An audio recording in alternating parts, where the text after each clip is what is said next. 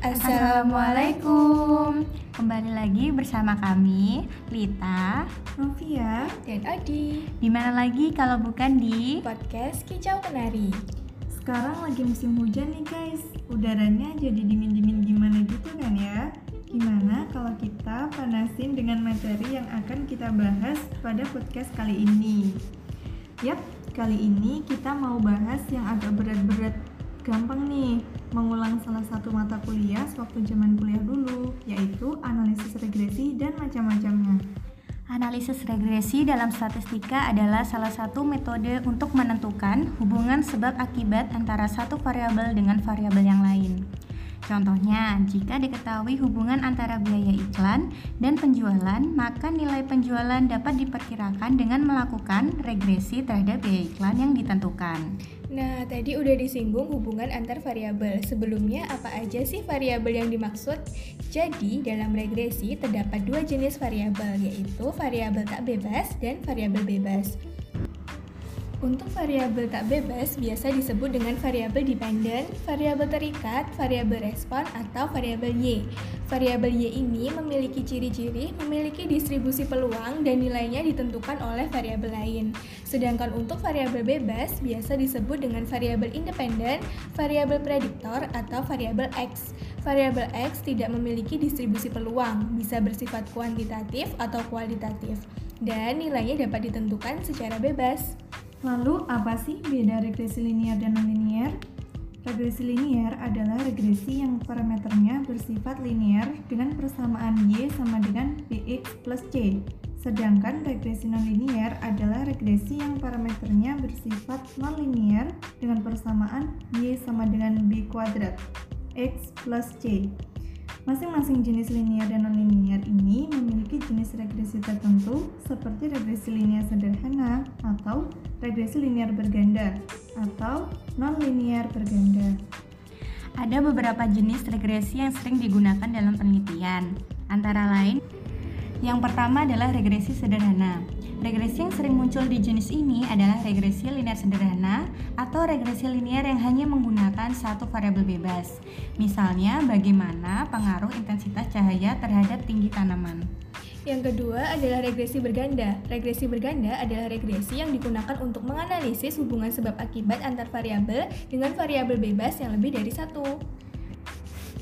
Yang selanjutnya adalah regresi panel. Regresi panel adalah regresi yang digunakan untuk menganalisis hubungan sebab akibat pada data panel.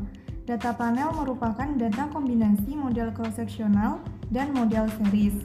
Terdapat beberapa jenis regresi data panel yaitu CEM, REM, dan FEM. Penggunaan dari ketiga model ini disesuaikan dengan kondisi data yang ada. Apa saja kriteria pemilihannya? Mungkin akan kita bahas detail mengenai regresi data panel ini ya, teman-teman. Stay tune. Yang keempat ada regresi logistik. Regresi logistik merupakan regresi yang digunakan pada data dengan variabel terikatnya atau variabel Y-nya berupa variabel kategorik. Regresi logistik sendiri terbagi menjadi regresi logistik biner dan juga regresi logistik ordinal. Regresi logistik biner digunakan ketika data Y berupa biner misalkan naik dan turun, perempuan dan laki-laki, kalah dan menang, dan sebagainya. Sedangkan regresi logistik ordinal digunakan apabila variabel Y merupakan data ordinal atau tingkatan.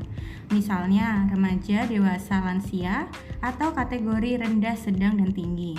Nah, untuk variabel X, pada regresi logistik dapat menggunakan data yang bersifat kuantitatif atau kualitatif yang sebelumnya telah diubah dalam dummy variabel.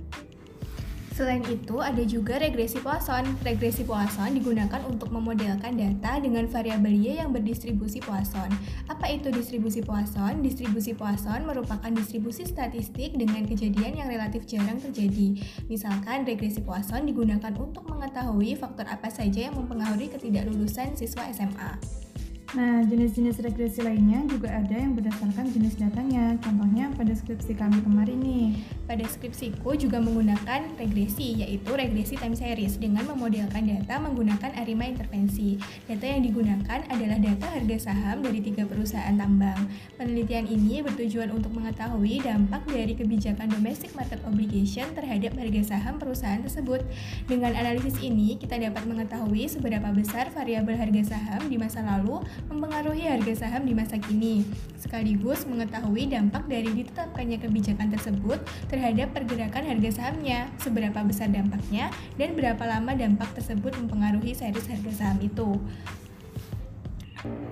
Kalau skripsiku sebenarnya sama aja kayak punya si Odi karena kita itu emang satu metode yaitu arima intervensi. Jadi dasar dari skripsiku juga menggunakan regresi time series. Beda punya aku sama si Odi itu di penggunaan data dan variabelnya. Kalau penelitianku bertujuan untuk mengetahui dampak kerjasama Indonesia dengan Jepang terhadap ekspor. Kenapa penelitian ini juga disebut dengan regresi? Sesuai dengan penjelasan di awal banget tadi, bahwa analisis regresi dalam statistika adalah salah satu metode untuk menentukan hubungan sebab akibat antara satu variabel dengan variabel yang lain. Variabel yang dimaksud dalam regresi time series adalah lag-lag yang berhubungan dengan permodelan, yang mana analisis ini lebih kita sering dengan istilah ARIMA. Nah, kalau aku pakai regresi logistik biner. Seperti yang sudah dijelaskan sebelumnya tadi ya, kalau regresi logistik biner itu ketika variabel dependentnya berupa dua kategori yaitu sukses dan gagal. Nah, sedikit tambahan, kalau untuk regresi logistik itu tidak harus memenuhi asumsi klasik pada pengujiannya. Asumsi klasik itu seperti uji normalitas, uji autokorelasi, dan sebagainya.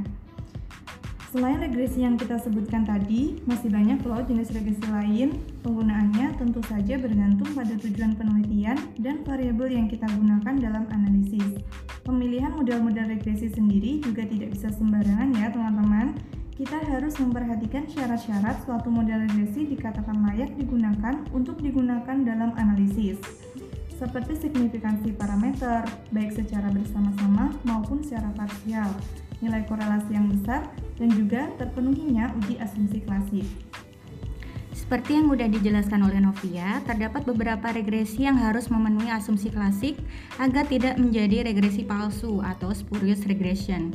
Tapi tenang saja, setiap jenis regresi memiliki syarat tersendiri dan mungkin saja berbeda dengan jenis regresi lainnya.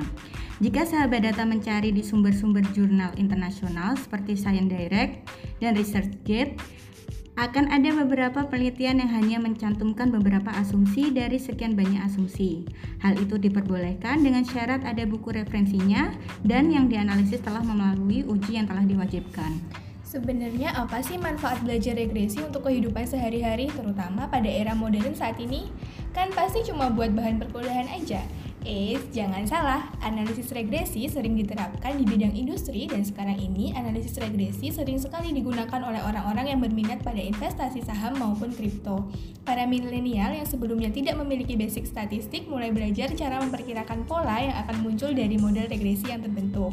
Pada aset kripto, analisis ini dapat digunakan untuk menganalisis tingkat volatilitas yang dimiliki oleh aset kripto.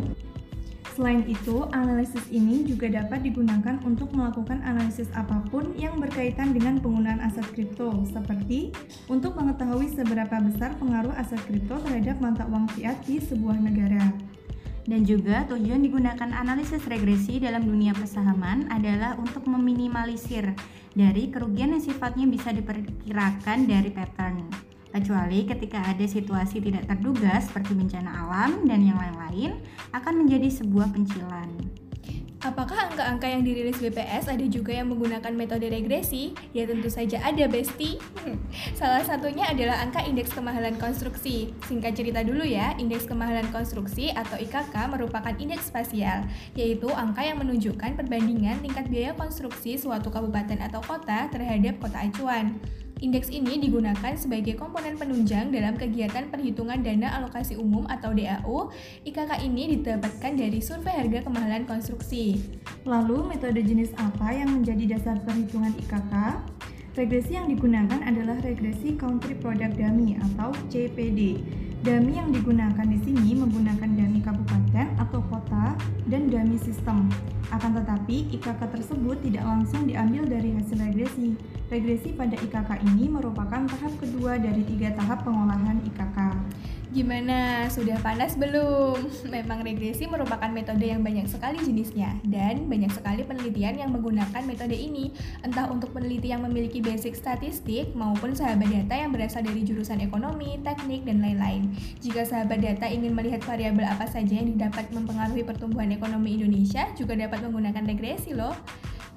Nah, sekian penjelasan dari kami. Semoga bermanfaat untuk sahabat data yang ingin memulai penelitian, yang sedang melakukan penelitian, atau sahabat data lain yang ingin tahu mengenai metode regresi ini. Baik, karena awan sudah berwarna putih, Sekian dan terima kasih. Wassalamualaikum. Dah.